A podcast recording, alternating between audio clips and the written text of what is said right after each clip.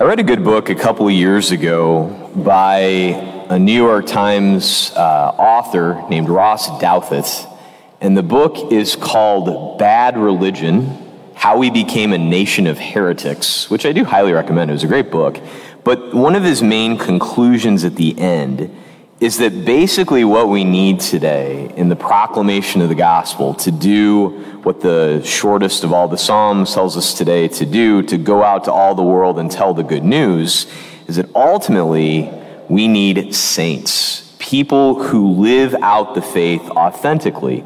And one that he references in the conclusion of his book, and one that I think we're all kind of blessed that many of us lived at the same time as her. She passed away my sophomore year of high school.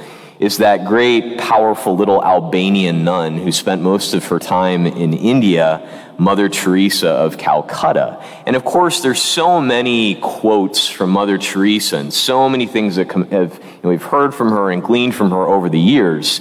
But I think probably my favorite of all of the quotes from Mother Teresa was one time kind of like at the beginning of the gospel today. Someone yells out to her, Mother Teresa, what do I have to do to save the world?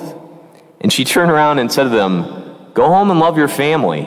And I love that quote because I think in some ways, you know, when you hear something like that and maybe ask that sort of a question, it's like you almost expect an answer like, we need to form a foundation. You know, we've got to start an endowment. We have to make sure that we have this organization going and, you know, getting these things going to get to the marginalized and all this.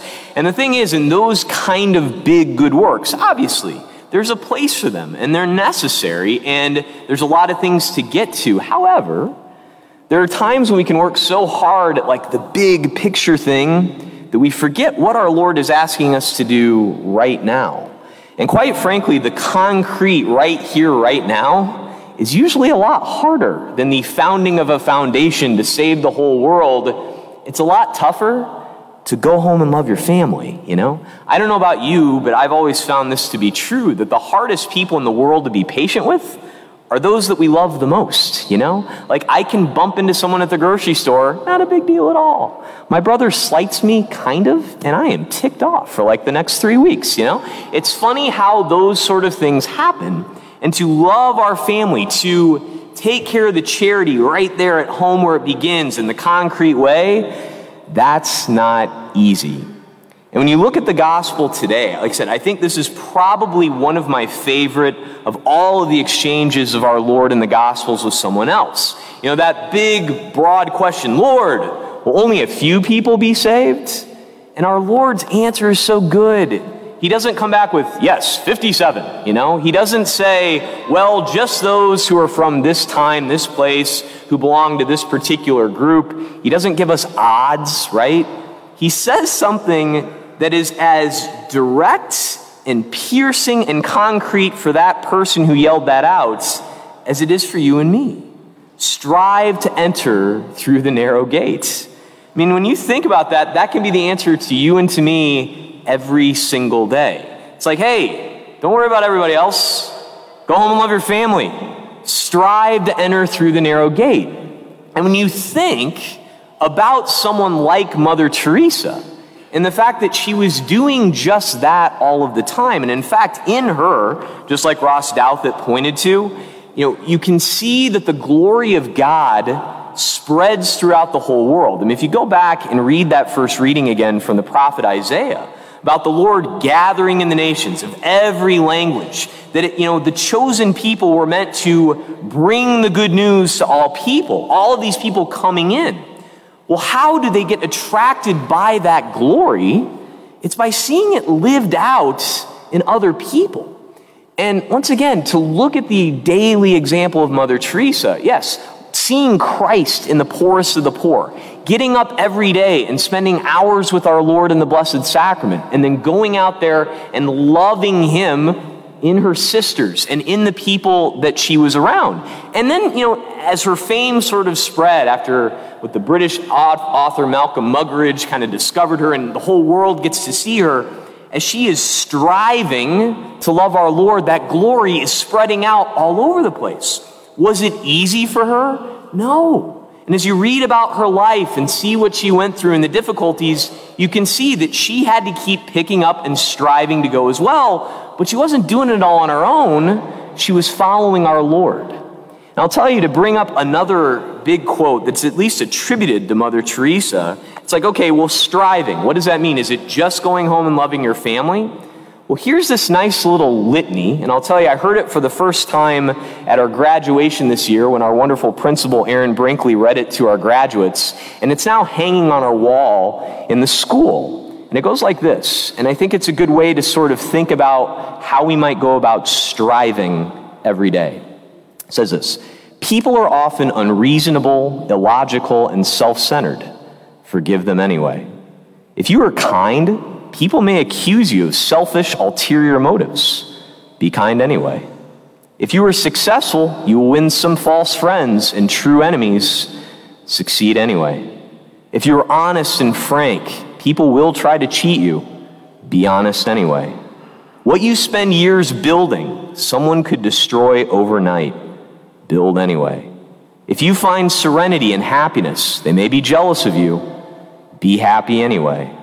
The good you do today will often be forgotten by tomorrow. Do good anyway.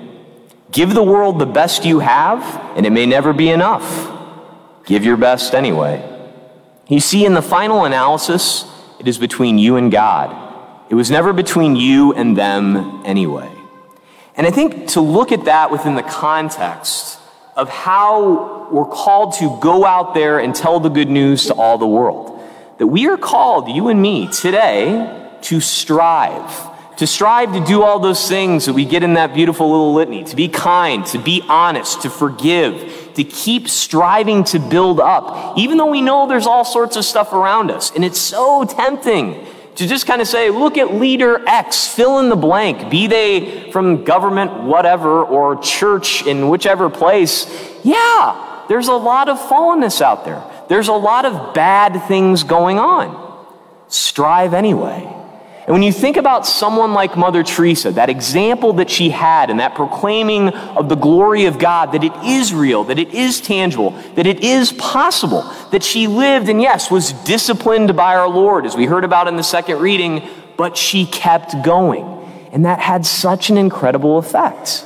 And as we go out there day by day, yes, we may have some challenging relationships. We may have some difficult encounters with various people. It may be hard, not maybe, it is hard to go out there and bear our cross and follow our Lord and live it out out there. But you know what? You never know what your striving may do for some other person. The example that you give in striving to follow Christ each day, to know that He's with you, to be an authentic disciple, to keep striving, you may be the example that that other person needs. But the big thing is, don't ask the question, Lord, will they possibly be saved? You know what? In the end, that's between them and God anyway. Ultimately, what we're called to do is to follow our Lord. And remember, the very one who says in this gospel, strive to enter through the narrow gate. Remember where we are at this point in the gospel of Luke. The opening sentence tells us once again Jesus passed through towns and villages, teaching as he went and making his way to Jerusalem. He's on his death march. He's on his way to the cross. He knows what's coming. He knows as he gets there, he's going to be abused. He's going to be accused of things. He's going to be spat upon. He's going to lay down his life on the cross, and everyone is going to abandon him and run away. But he does it anyway. And ultimately, that same Lord is the same one who pours out his blood for us in this Eucharist, who gives us his life, who shows us what it is to strive, and gives us his very self so that we can keep going. He gives us His grace, His life. And even though there will be challenges after we receive Him and go out there, we got to get out there and strive anyway. Praise be Jesus Christ, now and forever.